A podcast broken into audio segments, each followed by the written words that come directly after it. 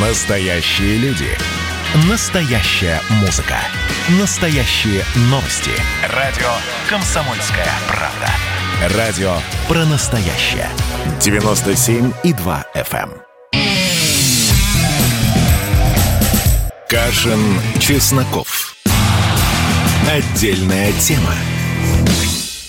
Всем привет, я Олег Кашин, в московской студии, я надеюсь, Эдвард Чесноков, я его не вижу, но там что-то упало. Эдвард, здравствуйте, и давайте начнем с трагической годовщины. Пять лет назад погиб подполковник Пешков. Здравствуйте еще раз, Эдвард. Здравствуйте, Олег Пешков, Владимирович. Да. Я помню, помню эту тяжелую дату, и вот хочется как-то поразжигать, конечно, не на смерти, а на той медиареакции, которая ее последовала. Нам говорили, давайте нанесем по Турции там ядерный удар. У нас всегда про ядерный ядерный удар, говорят там, «Э, давайте введем войска и так далее, и так далее, спепелим, разотрем всех порошок, но сейчас, в общем, э, при всех, при прочих, у нас с Турцией нормальные отношения, в том числе благодаря тому, что мы не начали тогда войну, хотя многие призывали. Вы знаете, Эдвард, ну, смотрите, мы с вами приходим на могилу подполковника Олега Анатольевича Пешкова и говорим ему, знаешь, старик, ты, конечно, погиб, но погиб как бы не просто так, а теперь у нас с Турцией добрые отношения. Это выглядит буквально так. И вот ваша реакция про медиа выхлоп по этому поводу, давайте тоже вспомним то знаменитое интервью со спины загадочного и, возможно, я до сих пор на этом готов, ну, не настаивать, но допускать такую версию с вероятностью процентов 50, а, что он выдуманная фигура, что он также погиб, а нам показали непонятно кого. Со спины снятый штурман, который говорил должок за командира. И где этот должок? Вот в этом целовании с Эрдоганом, продолжающемся пять лет, и в последнем случае целования с Эрдоганом раздел Нагорного Карабаха с турками буквально. Нет, но теперь у нас в Нагорном Карабахе есть наша военная база. Раньше ее не было. И еще раз скажем подполковнику Пешкову, старик, ты погиб не зря, теперь у нас в Карабахе есть военная база. Так это звучит, Эдвард. Если убили нашего военного, а мы еще не, не вспоминаем о вертолете, сбитом накануне подписания последней капитуляции Армении, то в итоге, да, эти люди погибли, а вот непонятно за что. Погибли просто так, производственные потери. Нет, но, кстати, люди, которые предположительно убили Пешкова, были задержаны еще в марте 2016 года в Турции. И вот э, дальнейшая их судьба, правда, не говорится, но хотя бы Турция там э, пыталась э, как-то найти преступников или тех, кто мог быть преступниками. Да, и сейчас будем наблюдать, как Азербайджан ищет тех, кто сбил вертолет. Ну, в общем, на самом деле, я тоже не хочу бить себя в грудь и говорить, что я какой-то больший патриот, чем, а, не знаю, Кремль или Министерство обороны, которые по каким-то своим причинам, стратегическим, тактическим, геополитическим, готовы дружить с убийцами наших военных, с убийцами наших людей. Тем не менее, давайте сойдемся на том, что ге- то, что называется геополитикой, то, что принято называть геополитикой, это по умолчанию такая грязь, в которой жизни человека имеют нерешающее значение, и наши граждане, погибающие за российские интересы, в итоге оказываются какими-то случайными, необязательными, а, ненужными знаете, жертвами, о которых поплачут только их родные и близкие. Знаете, те же самые Соединенные Штаты вполне себе дружили с талибами, там Трамп хотел мирные переговоры с ними вести, то есть с теми самыми талибами, которые, опять же, по утверждению американских СМИ, якобы за российские, как они называли, баунти с премией, ну вот это вот, не знаю, убивали американских солдат. Ну да, тут я с вами согласен. Политика вещь грязная и не только у нас. Ну, в общем, на, самом на самом деле, очередная ссылка на то, что а в Америке там тоже линчуют кого-то, она, наверное, была бы убедительна, если бы, еще раз скажу, и в остальном Российская Федерация была бы как Соединенные Штаты, со всеми их плюсами и минусами, вплоть до БЛМ и вот нынешнего транзита власти, который там происходит, несмотря на явное нежелание президента Трампа признавать свое поражение. Подожди, Поэтому да. нет. Я, я э... просто завершу про Пешкова, и вот его имя носит улица на российской авиабазе Хмельницкого Мимим в Сирии, что вот все-таки хоть какая-то память. Ой, ну я бы все-таки назвал скорее улицу где-нибудь в Москве, как было с послом Карловым, потому что, знаете, вот я тоже помню, когда американцы в 2005 уже году, там, на четвертый год войны в Афганистане, нашли на заброшенном советском аэродроме заброшенную, ободранную, полуразрушенную стелу в память о погибших советских военных в Первой афганской войне, в советско-афганской войне. В итоге они пытались ее отремонтировать, но потом то ли денег не нашли, то ли американцы именно из этой точки ушли. В общем, такая история. В в итоге твоя жизнь, бесценная жизнь, жизнь человека бесценна, окажется не более чем буквами на, на облезлом куске камня где-то в афганской пустыне. И э, понятно, что это такое пораженчество, антипатриотизм может быть, но, друзья, пожалуйста, не умирайте за Родину. В итоге Родина скажет вам спасибо, конечно, но, поэтому постарайтесь избежать. И военкомата, друзья, постарайтесь избежать. И если опция заработать в Вагнере оказывается единственным э, способом разбогатеть, да, выберите что-нибудь другое в Москву, езжайте, охранником работаете, лучше ведь будет, нет? Да-да, отлично. И вот чтобы Россия обезлюдила, как вы говорите, ну вы уж совсем не абсурдизируете, Олег Владимирович, э, понимаете? Э, да, ведутся войны, в войнах умирают. У каждого государства, если уж вы там заговорили о Вагнерах, есть люди, которые занимаются черными операциями у каждой великой державы. Само государство часто не признает сам факт их существования. Это общемировая практика, я сейчас, сейчас не говорю, хорошо или это плохо, но это данность. И закатывать глаза, говорить, что ах, как это ужасно, понимаете, это просто отрицать реальность.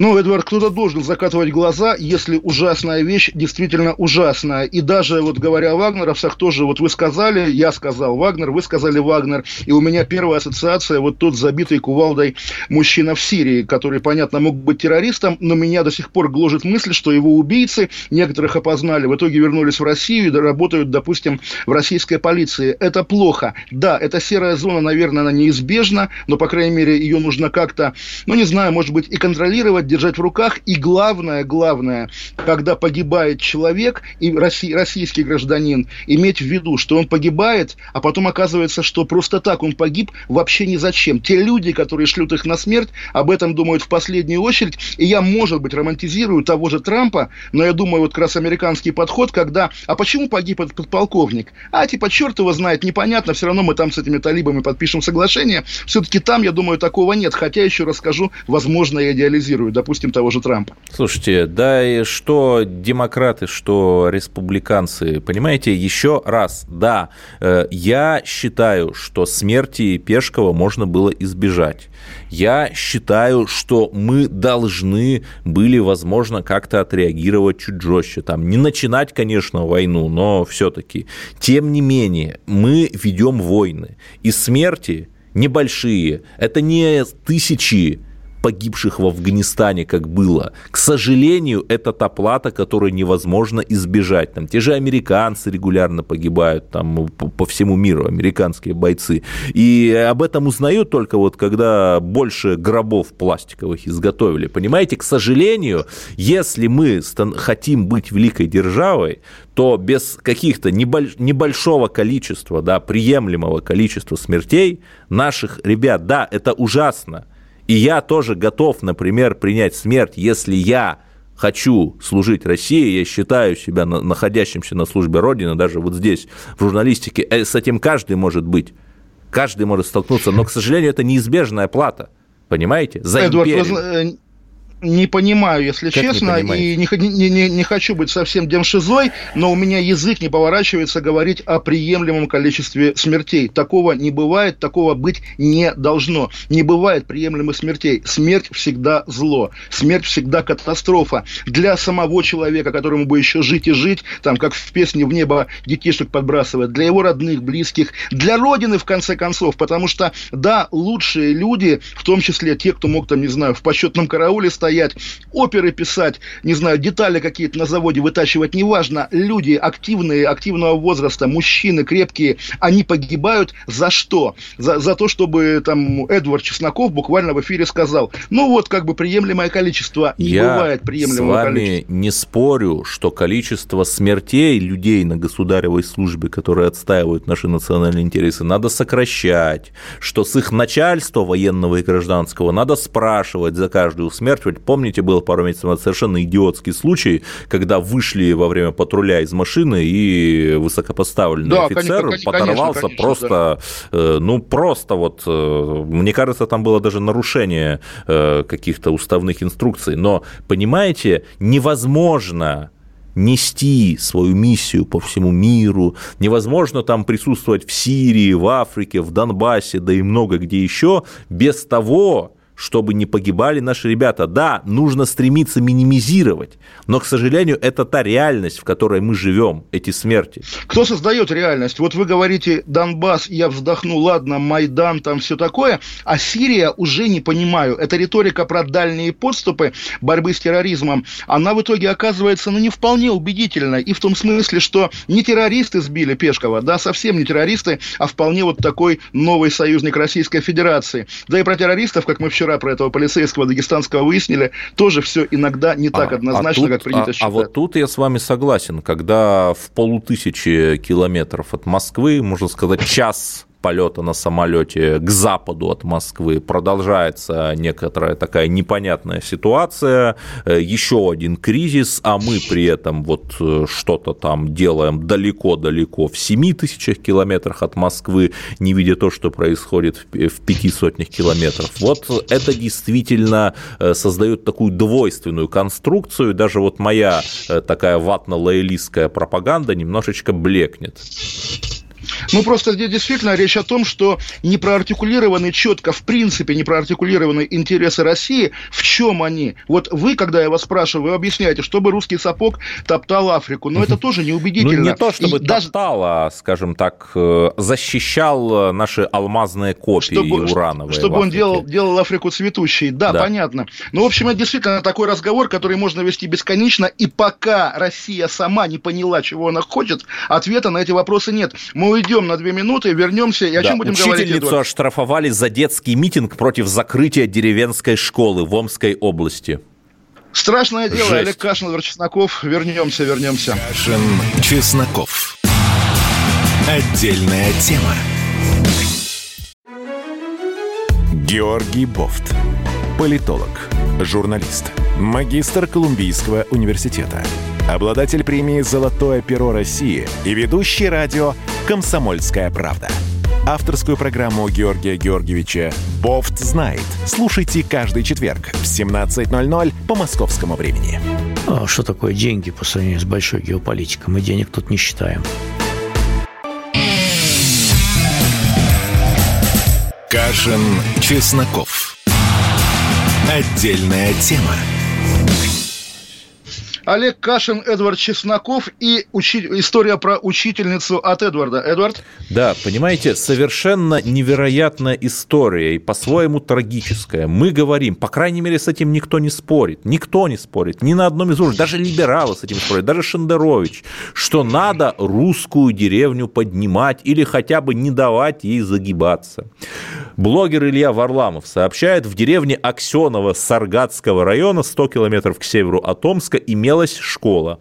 Да, именно имелась, и там даже ремонт провели, интернет сделали. Но совершенно неожиданно выяснилось, что в школе этой учиться нельзя. Там столовую нельзя открыть, а там всего 4 ученика. А вы понимаете, что деревня жива, пока школа жива. Мы уже проходили это в 60-е, 80-е годы при ликвидации так называемых неперспективных, неперспективных деревень, да, деревень которые конечно, власть конечно. рабочих и крестьян осуществляла. Вот.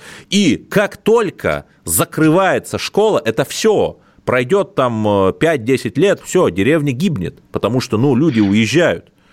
Смешно, Эдвард, просто тоже такая ремарка на полях. В моем, в моем буквально детстве, в начале 90-х, по телевизору была социальная реклама, что когда в городе закрывается театр, город умирает. И вот удивительно, в лихие ельцинские годы дискуссия шла о закрытии театров, и да, многие театры умерли, да и города многие пришли в упадок. Теперь, в эпоху стабильности, мы говорим о школах умирающих, тоже уже такая следующая итерация умирания России, потому что, да, Россия сегодня, ну, это не, не сегодняшняя новость, новость, и не вчерашняя, последних, там, не знаю, десятилетий, наверное. Россия такая Мексика, когда в центре огромный мегаполис мирового уровня, мирового масштаба, а вокруг, ну, не дикое поле, конечно, но, по крайней мере, местность, заросшая да, борщи, советую борщевиком. вам да. побывать в загибающихся промышленных городках ГДР, бывшие, где население, поскольку от полной безнадеги, оно голосует за ту самую партию альтернатива для, для Германии, Германии, потому что она хотя бы что-то обещает, помимо того, что давайте пустим всех мигрантов. Да, я оседал своего любимого конька. Давайте вернемся. Нет, нет, тут два конька. Альтернатива для Германии, да, понятно, но отдельная тема, тема, что вот в России плохо, говорю я. Ой, говорит Эдвард, а в Германии тоже плохо. Хорошо, Эдвард, в Германии плохо. Я и в Англии видел умершие моногорода. Но это не повод, не повод говорить, что в России все нормально. Я скажу, вот вообще жесть. И вот эта учительница, ее зовут Наталья Панарина, она собрала деревенских детей на митинг. И сразу такой представляется там марш миллионов, какие-то э, призывы там брать Кремль. Да, ну помните, 11-12 год, э, фотка с митинга в блоге Варламова стоят несколько человек и четыре ребенка держат плакаты «Оставьте нам нашего учителя, я хочу учиться в этой школе». То есть и ее э, учительницу, организатора, она ничего не отрицает, Наталью Панарину, хотели оштрафовать на 10-20 тысяч рублей, но она раскаялась, оштрафовали всего на 5 тысяч. Понимаете? Ну, Понимаю, но при этом, да, такие митинги тоже ведь оказываются э, проявлением низовым, может быть, проявлением гражданского общества. А я еще похожий, может быть, вам хочу пример привести, когда и митинга-то нет, и события, за которые тоже наказывают, причем еще вопрос как, там реальное уголовное дело, события происходят в виртуальном пространстве. Мне эта тема близка, как отцу такого поклонника, пятилетнего поклонника Майнкрафта, компьютерной угу. игры, где ты строишь всякие объекты. А что и, в Майнкрафт хотели взорвать одно здание, да? А, прямо скажем, Эдвард, здание ФСБ. То есть я еще раз скажу, это ком- ком- компьютерная игра, да, в которой ты строишь дома, там фабрики, какие-то хранилища, что угодно. И вот два мальчика, 14-летних, из города Канск в Красноярском крае, построили там здание ФСБ и обсуждали между собой, как бы его в этом выдуманном, построенном виртуальном мире взорвать. Уголовное дело, прохождение обучения с целью осуществления террористической деятельности, статья 205.3 УК РФ. Понимаете, да, но я хочу все-таки сказать, что сегодня ты, молодой русский мужик, ногти пилочкой равняешь, а завтра на гей-парад пойдешь. То есть кто может гарантировать, что сегодня они в Майнкрафте взрывают, а завтра в этом вашем интернете они не найдут инструкцию, как собрать что-нибудь на букву «Б» и сделают это в реальности? Как же быть, Эдвард? Потому что такое правоприменение все-таки, наверное, дискредитирует реальную борьбу с терроризмом, потому что когда в очередной раз нам силовики объявят, кого-то вот арестовали по делу о терроризме, начинаешь думать, не есть ли это такая же история, как с детьми из Канска, играющими в Майнкрафт. Да, но вы знаете, но тот человек, который, молодой человек, который в Керчи устроил бойню в ПТУ, он вполне реальным был человеком, вполне реальным террористом, как оказалось. Не как оказалось, не фейковым, как оказалось. не новым величием, Но... не Варвара Караулова, реальным был. Ну, потому что мы увидели, как он убил да, друг, других людей. И тем не менее, значит ли это, что вот мой пятилетний сын, он тоже что-то взрывает в своем Майнкрафте? Он не имеет права Нет, на это? он не он... штаб-квартиру Ми-6, надеюсь, взрывает. Но если он строит какое-то здание, если он назовет его штаб-квартирой Ми-6, его нужно сажать? По британским ну, законам все-таки, по-моему, пусть, та- таких прецедентов не было. Э, пусть он э, Рейхстаг взрывает. Вот у нас есть же такой синоним абсолютного зла, э, относительно которого все конфидентны, согласны, консенсусны. Гено- вот геноцид, пусть, гено- да, геноцид вот пусть, вот пусть Рейхстаг взрывает, тут никто не оспорит это грустная история, на самом деле, вот очередное проявление, ну, я, я пытаюсь это сформулировать деликатно, потому что тоже меньше всего хочу там быть какой-то каким-то навальнистом, да, который всех обзывает. Но тем не менее, есть люди того поколения, которое смотрело двухпрограммный телевизор черно-белый, да, и слушало ламповый радиоприемник.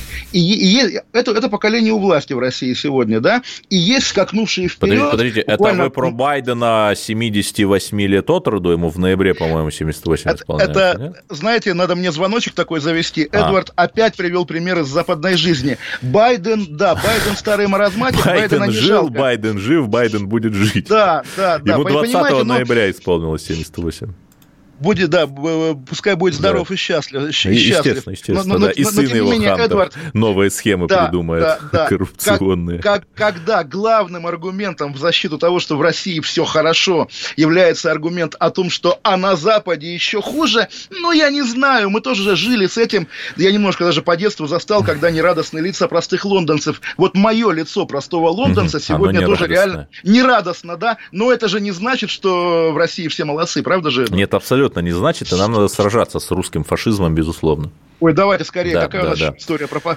русский фашизм? А, да. Смотрите, э, мы, то есть продолжается такой не то чтобы скандал, но некоторые такие пересмешки вокруг проекта Малафеева, его общества «Царьград», невольное э, участие меня, да, в каковом да, мы разобрали да, вчера. Да, да. Оказалось, что там еще и участвовать Юрий Скуратов. То есть есть архитектор Скуратов, но это не тот Скуратов. Вы, наверное, понимаете, кто такой Юрий Скуратов. Нет, я-то помню, Эдвард, более того, ничего смешного, если честно, не вижу, потому что да. это человек, сыгравший определенную роль и в истории России тоже. Угу. Генеральный прокурор с 95 по 99 год, и, и ключевая фигура вот тех событий, которые были в 99-м году. Да, но потому... понимаете, Сам... он-то вошел в историю как человек, похожий на, Юрия, на Юрия Скуратова, который, скажем так, засветился в неких кинопленках, а, который, ну, ну да, совсем, это... вот, ну совсем в защиту есть... не отнесешь к материалам, Знаете, в защиту нравственности и семейных во-первых, ценностей. Во-первых, Эдвард, я вас поздравляю с таким партайгеносе, да, а во-вторых, во-вторых, я все-таки прошу, прошу заметить, да. речь, речь идет вот как будто бы о каком-то анекдоте, ну. а голый, голый мужик с какими-то непонятными женщинами. С пониженной, с пониженной предельно понижена. Вообще-то действительно э, политический скандал, который во многом привел к приходу к власти Владимира Путина. Это одна из ключевых фигур 90-х годов. И вот как 90-е отзываются в нашем времени, да. я, вчера, я вчера, у меня вот так, вы знаете, челюсть на пол прям бабах, когда увидел фотографию в Фейсбуке сенатора Сергея Лисовского с, э, с легендой телевидения постсоветского, советского Александра Любимовым, где было сказано, вот мой друг Саша, значит, мы с ним и в 90-е, и в 80-е очень близко дружили так с нажимом. И поскольку угу. Лисовского реально много лет, понятно, что это все непроверяемо и не в суде не докажешь. Да, разумеется. Но прогуглите Лисовский Листьев, и вы увидите, какие есть версии по поводу участия Лисовского есть, в судьбе есть да, человека, который, который для любимого так, был и остается... Да, и, и при этом, простите, ближайшим... что я вас перебиваю, да. не про США скажу, но при этом, по-моему, вчера или на каком-то из другом эфира вы сказали, ну, понимаете, ну, 90-е были давно, и сколько можно к ним апеллировать? Вот примерно такая у вас мысль была.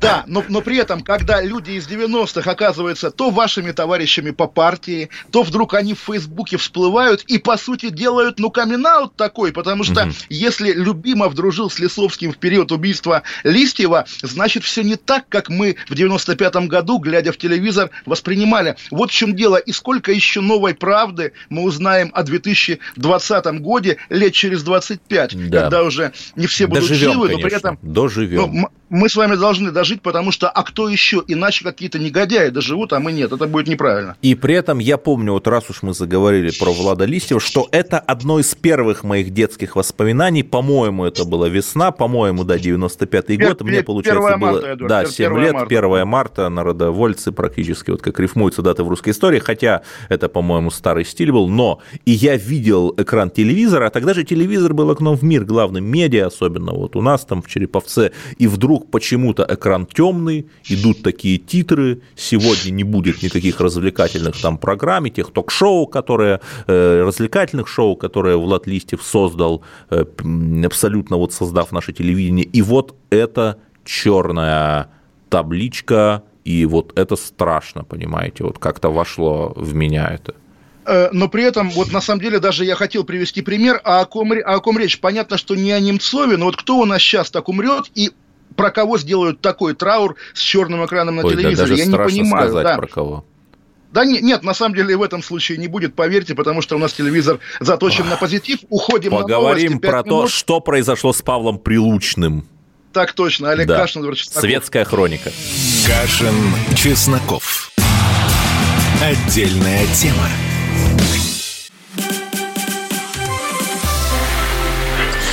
Было начало. Это действительно история, которая будоражит. Так вся страна обалдела. И Россия родина слонов, она от океана до океана, да. И мы, мы всегда правы, мы никогда не сдаемся. И самое главное, что же будет дальше? Комсомольская правда. Это радио.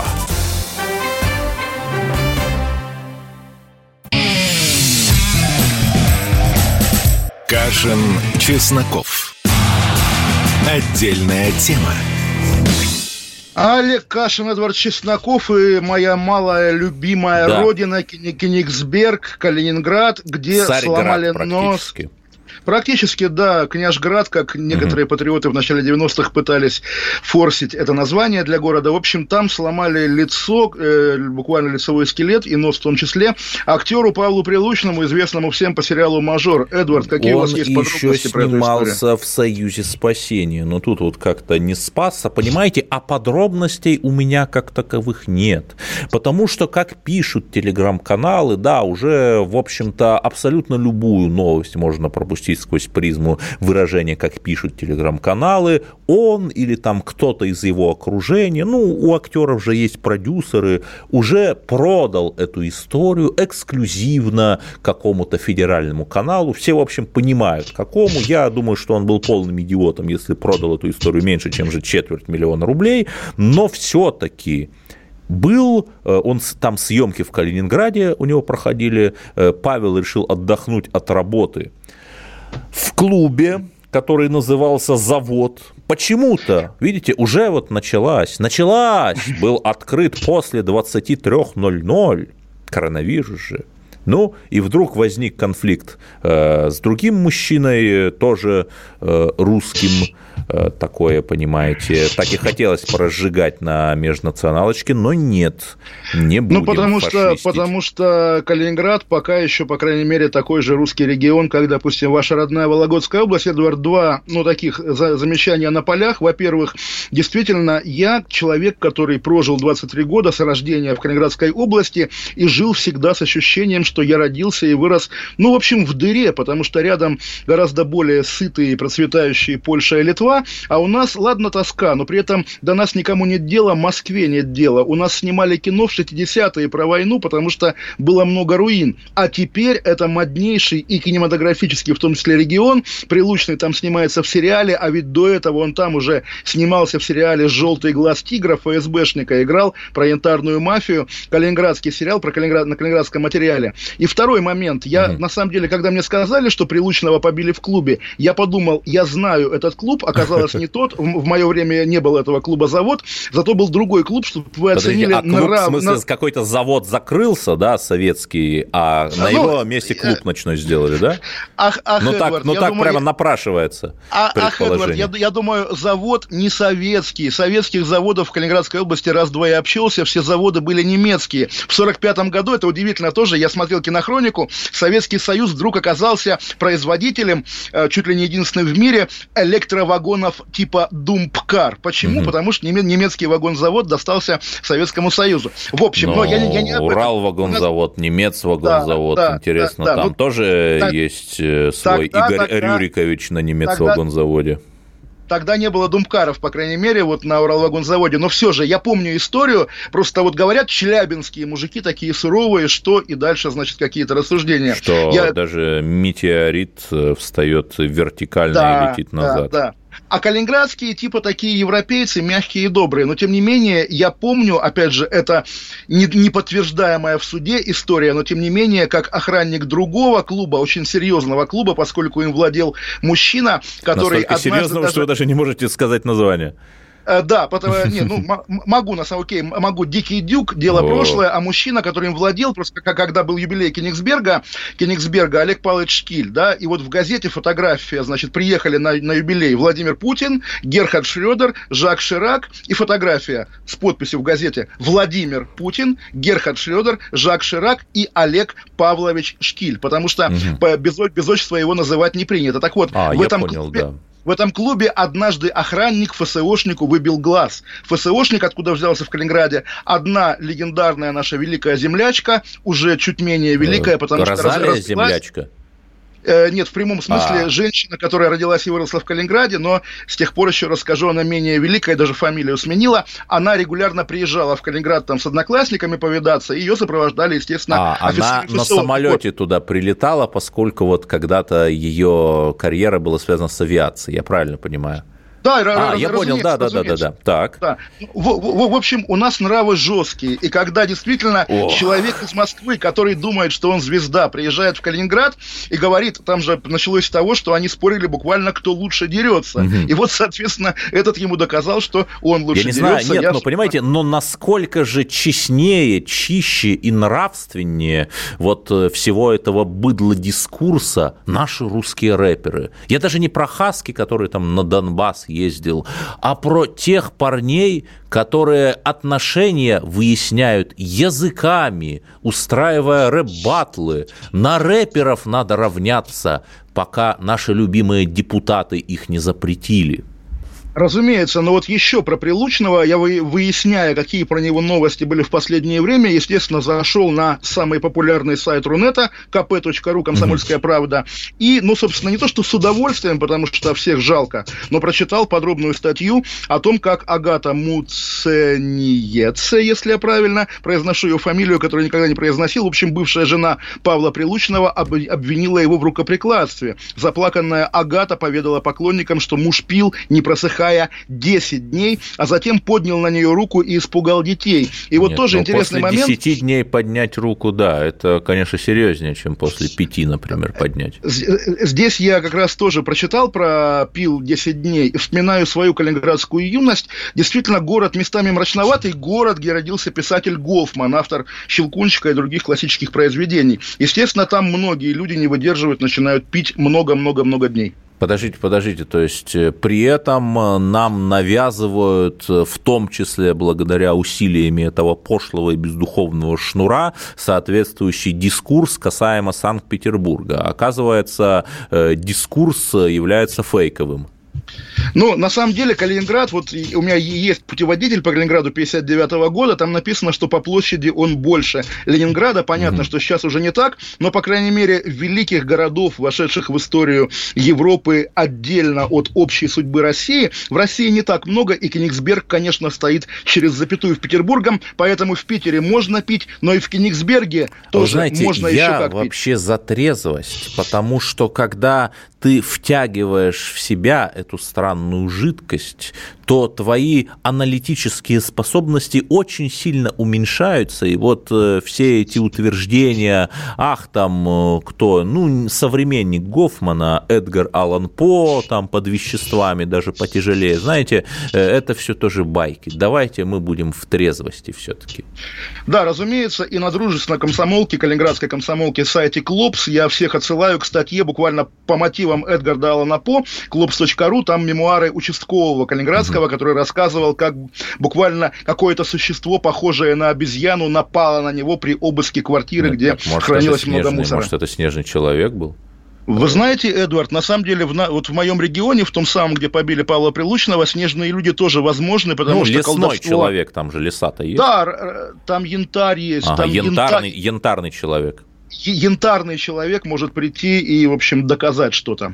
И при этом моя любимая тема, а в США тоже вешают афро-россиян. Дзынь, дзынь, дзынь, да, да, да, да, да, да. Есть э, Томас Мойер, это начальник службы безопасности корпорации Apple, той самой, которая в Купертино, и его подозревают в попытке дать взятку полицейским, то есть не дать, не взять какой-то эпизод из российской действительности, еще не хватало только, чтобы там Единая Россия фигурировала с э, каким-нибудь сыном э, местного мэра, у которого миллиардный бизнес совершенно совершенно случайно, но нет. Он хотел в обмен на 200 айпадов, то есть уже коррупция, понимаете, злоупотребление служебным положением, это же понятно, что он, скорее всего, пометил бы эти айпады как бракованные и умыкнул их со склада, хотел получить разрешение на скрытое ношение оружия для сотрудников Apple. М? Бывает, бывает, да. но, Эдвард, вы, вы, мы с вами, по-моему, обсуждали, да, что очень многие американцы, готовясь к транзиту власти в Соединенных Штатах, сейчас закупаются оружием, потому что есть очень серьезное подозрение, что в ближайшее время придется им пользоваться слишком многим. И вот, э, понимаете, Трамп, мне кажется, уже смирился, его доктор прописал ему антидепрессанты, он играет в гольф и уже там подписал распоряжение, чтобы начать вот этот транзит власти. И что интересно, ведь это же вся история про деньги. На транзит нужны нужны деньги. Непонятно, правда, куда они пойдут, но там какие-то бюрократические расходы, и теперь Джо Байден получит доступ аж к 7 миллионам бюджетных долларов, которые он использует на транзит. И я хочу напомнить, что в 2000 году, на который часто ссылаются, когда была та же самая история с Джорджем Бушем младшим и духовным отцом Гареты Тунберг Алом Гором, там тоже они пересчитывали меньше, больше, кто набрал, то там транзит не начинали до тех пор, пока, собственно, Верховный суд не утвердил, что таки Буш свой человек-победитель. Ну и как тут не вспомнить, Эдуард, то что, то, что мы не любим вспоминать, Владимир Путин в своем недавнем интервью приводил пример, как все поздравили Хиллари Клинтон с победой на президентских выборах, а победил mm-hmm. в итоге Трамп. Да. На самом деле, как мы понимаем, никто Клинтон не поздравлял. Подождите, и, московские видимо, политологи поздравили, они просто из Фейсбука свои посты удалили, и поэтому теперь не, не а, ухватишь ну, есть, даже если, за руку. Если Владимир Путин имел в виду московских политологов, да, да. все же Бай, Нет, Байдена ну, подождите, господин Соловей, я не к тому, что он поздравил, но вот Соловей реально утверждает, что вот он управляет Вселенной, не привлекая внимания санитаров и находясь в неком тайном э, мировом ну, обществе. Как бы, так почему на, нет? На, на самом деле миром управляю, так получилось я, но угу. я вам об этом не расскажу, потому Понятно. что вы мне не поверите. Давайте уйдем на пару минут на перерыв и поговорим о чем? О Яне Рудковской, которая добилась возбуждения уголовного дела против врагов человечества. Отлично. Да здравствует Яна Рудковская, Олег Кашин, Эдвард Чесноков. Вернемся, оставайтесь с нами. Кашин, Чесноков. Отдельная тема.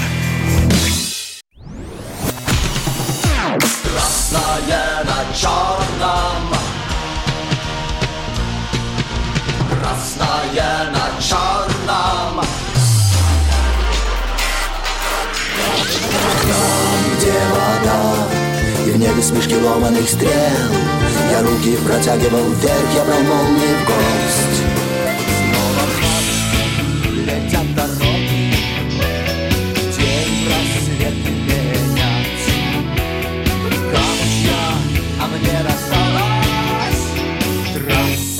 Е-95 Опять игра, опять кино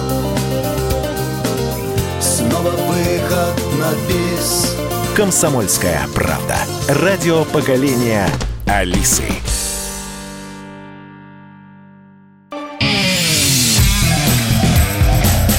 Кашин, Чесноков.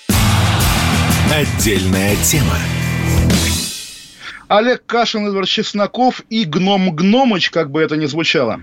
Да, только что несколько минут назад, я не знаю, слышали вы это в рекламной информационной паузе или нет, но сказали, что вот в нашей программе новости со скоростью телеграм-каналов. Это вообще такая констатация факта, что вот телеграм-каналы уже превратились в некий эталон медиа, а на самом деле нет. Есть такой канал Не Малахов, ну, понятно, такой косплей не загоря, только у не загоря там всякие инсайды Э, кого, какого губернатора куда назначат, посадят, а там то же самое в канале Немалахов, но про звезд. И вот этот канал вообще написал некоторое время назад, что у Александра Плющенко, это, собственно, сын Яны Рудковской и Евгения Плющенко, якобы вот имеется некоторая болезнь. Мы, наверное, не будем там говорить подробности. Да, разумеется, да. не стоит, да. Ну вот якобы там мальчик болен. И э, доказано, что это не так. Ну, казалось бы, ты э, публичная личность, я мог бы там, если бы понять, если бы там на Первом канале, например, сказали, ну, в Телеграм-канале анонимном, который непонятно кто ведет, но тем не менее, пара написала заявление в полицию, пара собирается обратиться к президенту России Владимиру Путину и в Госдуму с требованием внести поправки в закон о СМИ. Ну, пара в смысле Рудковская и Плющенко, родители вот мальчика, у которого прозвище Гном Гномыч. Да, но на самом деле, ну это буквально же, Эдвард, на заборе написано, и мне кажется, то есть разное бывало всегда, но бывает и ругательства в адрес конкретных людей, пишутся на заборах. Угу. И, конечно, возбуждение уголовных дел на такую тему, это будет интересно. И закрытие канала, кстати. Тем более, что да, тем более, что если будет возбуждено уголовное дело, если будет оперативное сопровождение, наверное, силами ФСБ, потому что только им это по силам. Мы помним, мы помним историю про телеграм-канал «Футляр от Виолончели», который много лет, несколько лет, там лет пять, по крайней мере, разоблачал буквально всех налево и направо, параллельно вымогая, насколько я понимаю, деньги у этих людей, потому что были ну, прецеденты, когда... такая. Да, да, да, ну, деньги за блок во многих телеграм-каналах это есть, насколько я знаю, мне тоже предлагали, я, по-моему, даже вам это рассказывал. Так вот, в итоге что случилось? В итоге нашли как-то по трекингам мобильного телефона, пришли, не стали дело возбуждать, а просто отобрали сим-карту. Ну, еще раз, это то, о чем говорит Олег Владимирович, это версия, как бы, да, она там бытует э, по телеграмму, гуляет, э, но эта версия, она не верифицируемая, не проходит критерий Поппера, понимаете? Да, разумеется, разумеется, но э, смотрите, Эдвард, у меня давний, как бы, давний интерес к телеграм-каналам, как раз я был одним из тех, кто первым заметил возникновение Низыгоря в Телеграме угу. и долго пытался найти его реального подождите, автора. так может вы и есть Низыгорь? Были такие версии, но его с тех, пор, с тех пор столько раз перепродавали. И у меня теория довольно стройная, как мне кажется. Если бы в России были большие реальные институциональные медиа, которым общество доверяет, э, не было бы потребности в этих... Ну, я не знаю, как э, программа вот. «Взгляд» в 89 вот. году. Во время... Ну, 89 я, год. Я нашелся ну. с примером. Если бы в телевизоре был Листьев, которому доверяет вся страна, не было бы потребности в телеграм-каналах. Но у нас вместо Листьева Владимир Соловьев, мир ему. И, соответственно, что теперь делать? В итоге, mm. да, какие-то анонимы и Эдвард Чесноков, который пишет для ну, телеграм-канала ну, вот вы сказали, публично, что да. критерии – это доверие, да, то есть вы там даже не сказали, там истина, да, баланс доверие, мнений. Ну, понимаете, конечно, но конечно, Владимир Владимиру Соловьеву очень многие, особенно там прекрасный пол, тоже очень доверяют. Ну, такой солидный а почему, почему мужчина. прекрасный пол? Да и сильный пол тоже доверяет. Ну, что за, мизоги... что за мизогиния? Да, смотрят, и я вот пытаюсь уже который день добиться удаления его ага. стри... стримов, где использованы фрагменты моего Подождите, подождите, так это вы стоите за позорной компанией мировой жабы, которая спит, но не видит, как бы выпилить Владимира Соловьева Соловьева из трендов Ютуба. Так, так, так, это, да, я это, понял. А, а давайте, давайте это будет наш да. маленький секрет, да, потому что если, если, тайна. Если Владимир Соловьев об этом узнает, то я думаю, мне, мне, мне, мне придется нехорошо. Он позвонит Виталию, чтобы там они разобрались. Э, ну, все же пишут там про, я, тайные, я, я... про тайные связи американских авторитетных бизнесменов с итальянскими я даже, кино, я даже кино про это смотрел, знаменитое да. с Аль Пачино, да? да? Но, тем не менее, вот вы сказали, позвонит Виталию. Я подумал, интересно, какому Виталию? Портникову, наверное, на Украину. А, да, но при этом э, адвокат Четы Рудковской и Плющенко говорит, что они требуют запретить писать о малолетних детях без разрешения их родителей или опекунов и даже соответствующие изменения в закон внести. Но позвольте, ведь российская политика, в том числе в телеграм-каналах, живет в дискурсе сына, в дискурсе дочки. То есть как-то уж очень удобно, просто карта к карте этот скандал ложится к нашему карточному домику, а? Нет? Да, разумеется, разумеется. Я ровно об этом вам и говорю, что эта история, которая действительно касается, ну, на самом деле, одной семьи, в итоге может быть использована для еще одного эпизода подавления свободы это слова. мысль да. семейная практически у нас. Да, да. Ну, в общем, в общем как- как-то вот так. И главный вопрос остается, кем быть в этой ситуации, пессимистами или оптимистами. Я знаю, Эдвард, что вы оптимист, но я как да, раз да, наоборот. Да. Я не считаю, что когда-нибудь Россия будет свободной, не считаю, будет. что когда-нибудь Она свобода уже слова свободна. воцарится. Это да, это да. да. Ну, по крайней мере, это не ну, та понимаете, свобода, слушайте, ну нет да. другой вообще программы, в которой вообще так можно было бы ругать вообще всех. Ну, есть у нас свобода слова, и мы это доказываем каждый э, вечер э, и каждое утро с понедельника по четверг, разве нет? Ну, не всегда получается, да. Эдвард, вы тоже помните разные нюансы из нашей совместной, можно сказать, жизни, но, что называется, мы боремся за свободу и иногда побеждаем, вот вы за права, опять-таки, геев боретесь в движении «Царьград», о чем мы тоже вчера говорили. Ну, я не вижу в этом проблемы. На самом деле, я, конечно, с интересом смотрю на новые организации, но заметьте, вот была партия этой косметики, да, куда-то я она думал, из вы скажете поля... партия альтернатива для Германии, но окей. Ну, как, вот, какой вот, косметики? Почти, ну, как э, а. косметический бренд, бренд да, российский, российский. я вас да. понял, да, да. Была да, партия да. Прилепина, в итоге один нет, Прилепин так... уже как писатель Прилепин Подождите, выступает. Нет, ну, как-то... Нет, ну, помилуйте, как же была? Есть, у них из четырех тысяч депутатов муниципальных парламентов, вот э, один есть, то есть региональных парламентов, вот один есть да, да, в да, Рязанской нет, губернии. Один это тоже немало, можно вспомнить Бориса Немцова. Один больше нуля, что... да. Да, потому что именно его, и, его простите, мандат можно, можно, можно да. Навальный Блиц, вот газета «Вечерний Гамбург», да, такая реально есть, пишет со ссылкой на источники, господи, что происходит, что вместо Навального будет Юлия Навальная, и она выдвинется в Госдуму, Блиц, вопрос главному Навальноведу РФ, а это правда?